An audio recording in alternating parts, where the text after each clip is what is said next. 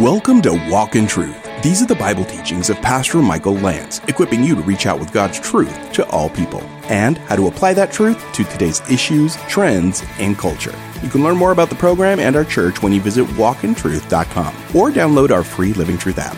Now here's Pastor Michael's teaching in Isaiah chapter 52 called How Lovely the Mountains.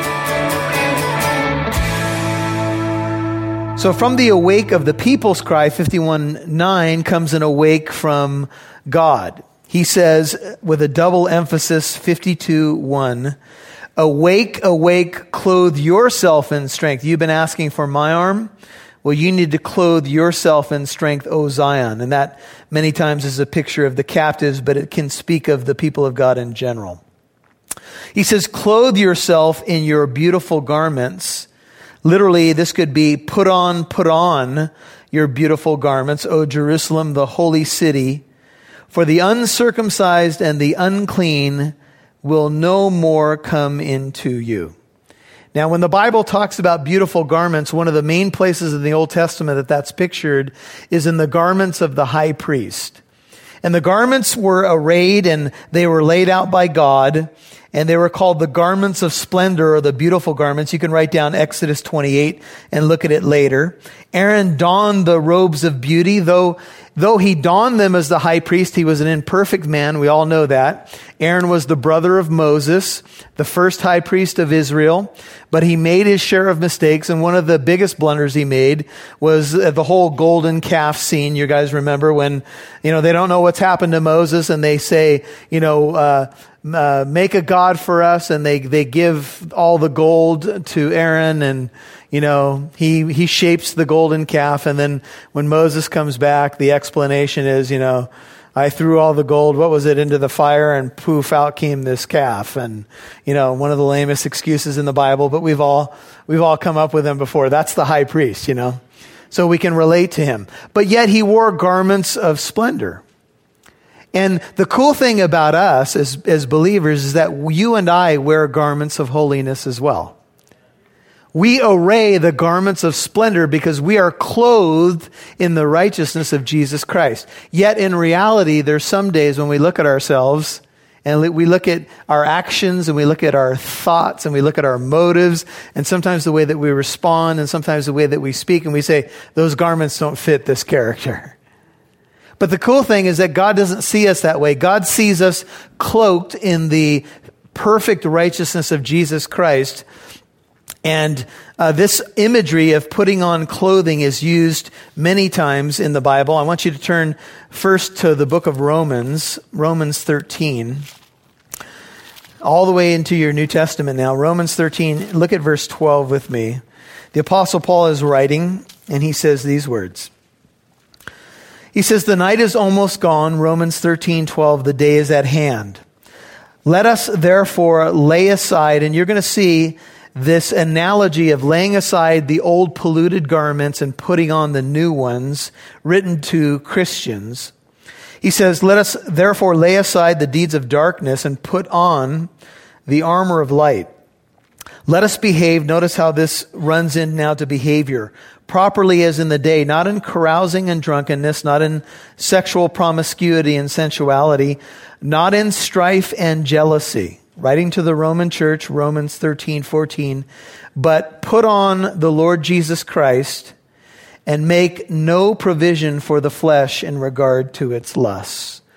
Now that's written to Christians, and the truth of the matter is when you put on the full armor of God, which is spelled out for us in Ephesians 6, you are not literally putting on physical stuff. The, the Roman soldier is the metaphor, the type that Paul uses, but he is not talking about physical things.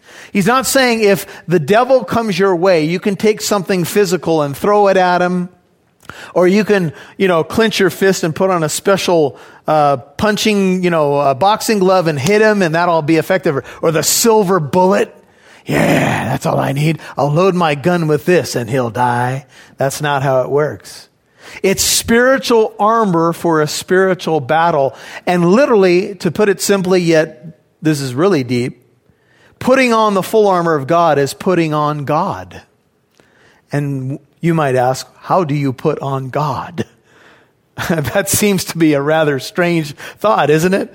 Put on the Lord Jesus Christ. Well, the image is you are endued with power. This is from the book of Luke, chapter 24. You will be endued with power from on high. In Acts 1 8, you shall receive, remember, power when the Holy Spirit comes upon you. So the image is when God comes upon you, when you are clothed with the power of God, all of a sudden you are ready for the spiritual battle. God is ready to endow you with the robes of righteousness, with the power of his majesty, but you have to go to the closet or the telephone booth if you like to think of superheroes. And you have to go through this change of clothing, if you will, every day. And how does one put on these robes of power from the Lord? Well, there's an intentional decision each of us need to make. Go to the book of Ephesians, chapter 4. Ephesians. So just keep going to your right. Pass up 1st and 2nd Corinthians, Galatians, and you'll get to Ephesians. Look at Ephesians 4, verse 21. One of the ways that you suit up is with a belt. The belt is the belt of truth in Ephesians 6. And here, Paul says in Ephesians 4 21, if indeed you have heard him and have been taught in him, just as the truth is in Jesus. That in reference to your former manner of life, Ephesians 4:22, you lay aside, here, here's now the garment analogy again, the old self which is being corrupted in accordance with the lust of deceit, and that you be renewed in the spirit of your mind, Ephesians 4:24, and put on, notice, the new self which in the likeness of God has been created in righteousness and holiness of the truth. If you look at Ephesians 6, just two chapters later, just keep going to your right, look at verse 11. Ephesians 6:11 says, "Put on the full armor of God that you may be able to stand firm against the schemes of the devil. This is the way you stand firm by putting on the full armor of God."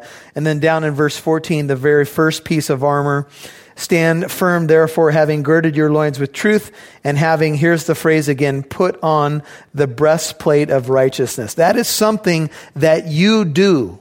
You have to put it on. I have to put it on. But it's not physical, it's spiritual.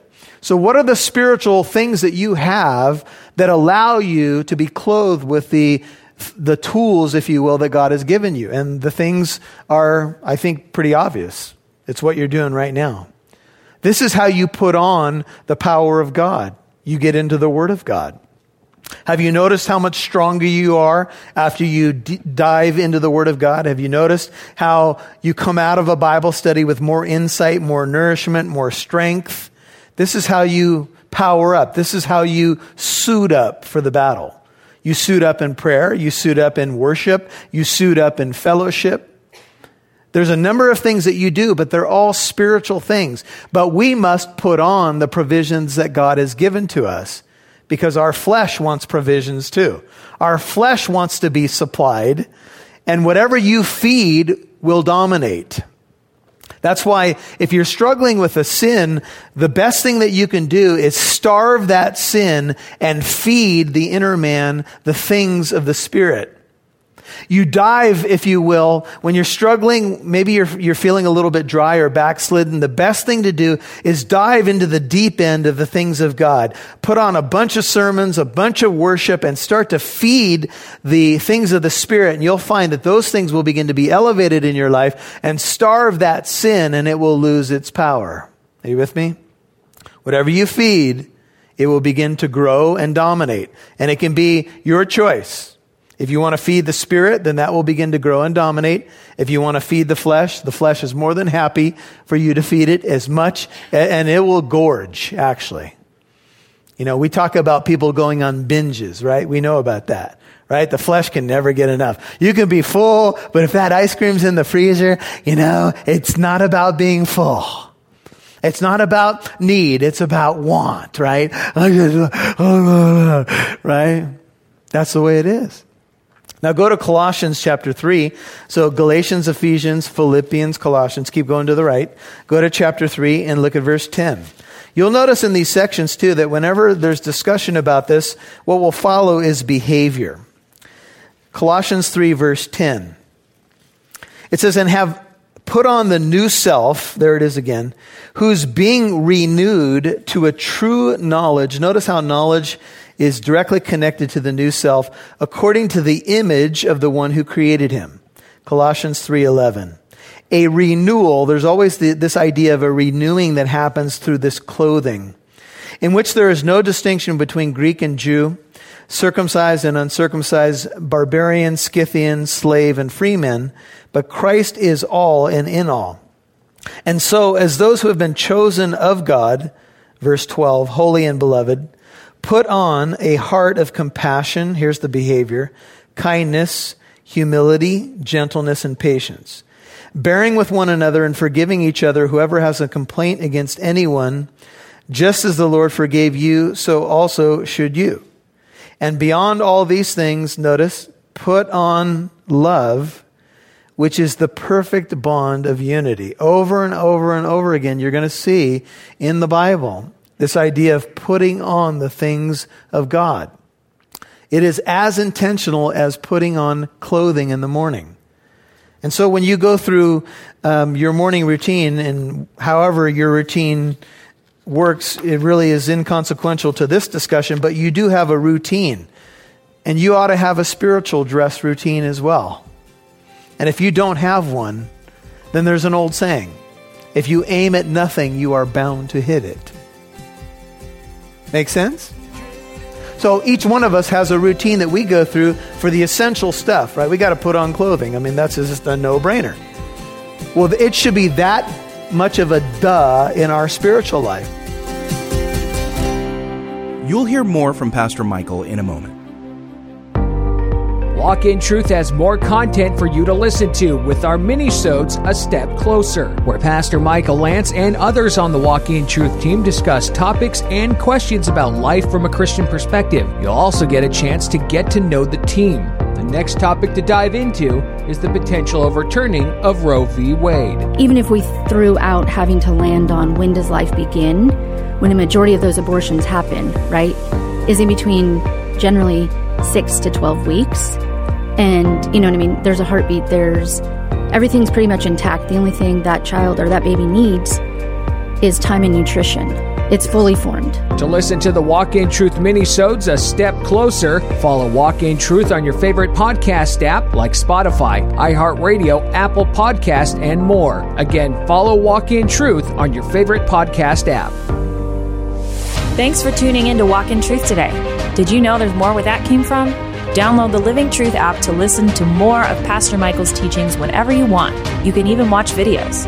And if you're local to Southern California, you can get updates on church events, new studies, and more. Download the free Living Truth app today. We'd love to see who's listening, so please connect with us on Facebook, Twitter, or Instagram. Just do a search for Walk in Truth Show. Now, back to Pastor Michael Lance right here on Walk in Truth. So each one of us has a routine that we go through for the essential stuff, right? We got to put on clothing. I mean, that's just a no brainer. Well, it should be that much of a duh in our spiritual life. It should be, I can't, I can't leave the house without being spiritually dressed. And I must have a dress routine and I must go through that routine so that I can be ready to face what I have to face. And it goes up another notch, for example. Some of you are watching the Stanley Cup finals. Can you believe the Kings are on the verge of winning the Stanley Cup? Some of you are going, I don't even know what you're talking about. But if you know anything about ice hockey, the Kings have been the, you know, the stepchild out here in Southern California trying to play ice hockey, right? But now they're on the verge of wearing, winning the Stanley Cup, and they're going to do it because they have a great goalie. His name is Jonathan Quick, and he is quick, man, with that stick. But he's got this whole clothing that he goes, he's got a dress routine. He puts on these pads, he's got the stick, he's got the mask, he's got the whole thing because you don't want to get hit with that puck, right? And it's the same way in your spiritual walk. You've got to suit up with the things of the Spirit because you are going to have not pucks, but flaming, you know what the Bible says, right? Flaming missiles coming your way, right? Those are spiritual as well. And so God has given you spiritual provisions for a spiritual battle. Go back to Isaiah 52. Look at verse 2. We did one verse. Praise the Lord. Important stuff, though, isn't it? Isaiah 52, look at verse 2. So we have to make a move. And I think that's why the emphasis here is here um, in terms of the awake, awake, clothe yourself, verse 1. Um, clothe yourself, double put on, put on, literally. And then look at verse 2. Shake yourself from the dust. Rise up, O captive Jerusalem. Loose yourself, 52 2, from the chains around your neck. Remember, I said the captivity is a spiritual picture of people caught in sin, O captive daughter of Zion. If you have the NIV, it says, Shake off your dust, rise up, sit enthroned, O Jerusalem. Free yourself from the chains on your neck, O captive daughter of Zion. New King James says, Shake yourself from the dust. Arise, sit down, O Jerusalem, kind of like a queen ascending to her throne where she belongs. Loose yourself from the bonds of your neck, O captive daughter of Zion. It's interesting. Even though God is painting a picture of his power and his deliverance, yet he's saying to the people, get up and get the chains off of you. It's kind of like he's saying, the prison door is open. Do you want to go out? Have you ever seen an animal that's in one of those little cages for a long time and the door gets open and the animal will not go out? And sometimes that happens with human beings that have been in prison so long, they, they want to get rearrested because they don't know how to live in freedom. Well, that's what God is saying. You've been in this captivity for so long. Do you want to get well? John 5. Do you want to be free? The door is open. I am making a way for you, but I want you to arise. I want you to loose the chains. For thus says the Lord, you were sold for nothing, verse 3, Isaiah 52, and you will be redeemed without money. Now, God is starting to hint towards this deliverance, this freedom that He will bring. But He says, You were sold for nothing. That's a metaphor for passing from uh, uh, ownership, one owner to another. And you could think of the captivity there. And notice you are, you will be redeemed, notice, without money. It doesn't say without cost. It says without money. And so Isaiah is beginning to hint at this redemption, but he's saying when you will be redeemed, it will not be with a price. Now, when, when redemption happened throughout the Bible, there was always an associated cost with that redemption. If I, as a family member, wanted to redeem something, there was a cost to that. And God will pay, pay a great price for the redemption of his people, but that price will be laid out in the very next chapter that we will study, which is the famous chapter of Isaiah 53. And we will see the astonishing price of redemption, which comes through the servant of Yahweh, Jesus Christ. We were not redeemed with perishable things like silver and gold from our aimless conduct inherited from our forefathers, but we were redeemed with the precious blood of Jesus Christ as of a lamb without spot and without blemish. The price was very high, but the price is not money. The price is blood. More specifically, the price is the death of the Son of God. That's how ultimate deliverance will come. And that's why there's a much deeper picture here than just 70 years in, in captivity, as, as awful as that is, and being set free, because you can be a person that tr- changes from Babylon to Jerusalem. You can be a person that was once a captive and now eh, experiences a level of freedom, but you can still be in chains spiritually. You can live in America, have a granddaddy that's a pastor you know, grow up as a so-called Christian, but not be free because freedom comes in relationship. Amen? With Jesus Christ. There's no other way to gain the freedom. There's no religious exercise that you can do. There's not a list of 20 uh, things that, you know, you don't do and 20 things you do that get you into heaven. No. You've been bought with a price, the precious blood of Christ. Therefore, glorify God with your body. For thus says the Lord God, 52 4. My people went down at the first into Egypt. These are the captivities that Isaiah had seen or had, had known of. First into Egypt, that first um, slavery, 400 years there in bondage to reside there. Then, after Egypt, came the Assyrian oppression when they came in 722 BC and they took the northern kingdom. Now, therefore, what do I have here? declares the Lord. Seeing that my people have been taken away without a cause, this has been the pattern of Israel, Egypt, Assyria, Babylon, the Medo Persian Empire, uh, Antiochus Epiphanes, who sprung from the Grecian Empire. At the time Jesus walked the earth, the Roman Empire was dominating Israel. In the early 1900s, it was Nazi Germany taking the Jews to the concentration camps. And you begin to say, what is the reason why these people have been persecuted in such an awful way? Why this sliver of land in the Middle East that was unoccupied, at least at the time that Hitler was doing his nonsense with the Jews, they weren't even in the land. Yet he still felt this urgency to wipe them out, along with many others. Why?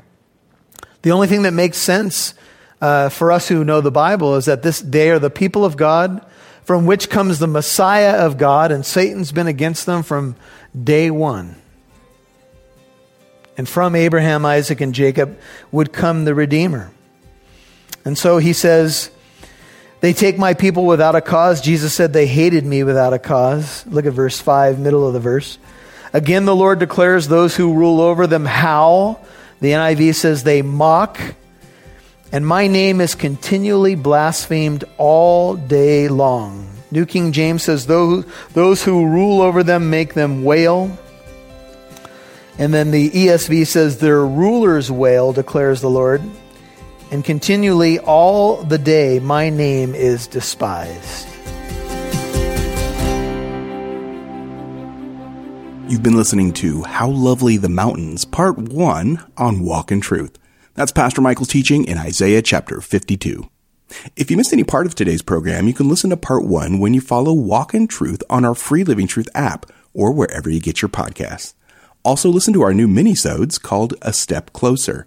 Walk in Truth is on Apple Podcast, iHeartRadio, Spotify, Player FM, and many more. Subscribe for free to hear Pastor Michael's teachings in more books of the Bible. Now here's Pastor Michael with a final word. Well, let's remember that the gospel is good news, and though we deal with spiritual warfare and we deal with our ups and downs, how lovely on the mountains are those who bring glad tidings of good things. The gospel is good news for all of us who fall short. That's all of us. Maybe you felt lately like you're captive to anger, depression, maybe uh, pornography. Maybe you found yourself caught in some lies and you're a believer and you're like, what am I doing? Well, you're walking in the flesh, my brother, my sister. And look, it happens, but any habitual pattern of sin in our lives can be broken by the power of the Holy Spirit and by surrender.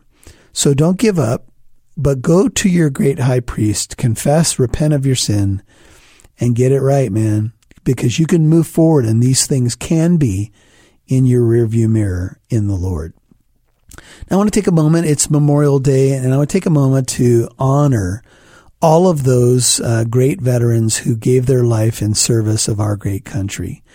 You know, the United States of America is an amazing place to live, and as divided as we are and as confused as we seem to be on many topics, on many moral issues, uh, at least uh, well, I'll leave it there. There's confusion out there. We we have uh, people who have laid down their lives for this country, for our freedom, uh, for what the flag represents, and so let's take a moment to honor their memory, to think about cemeteries littered with crosses, where men and women laid down their lives on the battlefield to fight against evil to keep us free. Now we as a country, we haven't been perfect, but I think we've tried to fight for the right things as a whole. And we remember those who gave their lives on the battlefield. Thank you if you're a, a, a veteran who's retired military or even in active service. We, would like to honor you as well. Uh, this is Pastor Michael Lance. This is Walk in Truth. And uh, let's just take a moment to pray over uh, our veterans and, and families of those who lost loved ones. Father, thank you for all those who have served in the military of this great country, the United States of America. We cry out to you for our country. We pray that we would return to you, Lord. And we pray that those families who have lost loved ones in service uh, to our country, uh, that you would comfort them, that you would be with them, that you would bless them and keep them. Be gracious to them and let your face shine upon them. In Jesus' name I pray. Amen. See you tomorrow. And remember, Walk in Truth is a listener supported ministry. Your financial partnership helps us broadcast on this station, provide the podcast for free, and it helps us do our free apologetic events too. Please consider becoming a monthly partner of at least $5 a month. You can donate at walkintruth.com. And join us tomorrow for part two of Pastor Michael's teaching in Isaiah 52 called How Lovely the Mountains. I'm Mike Massaro. Have a happy Memorial Day. And thanks for listening to Walk in Truth. Our goal is to equip you to reach out with God's truth to all people.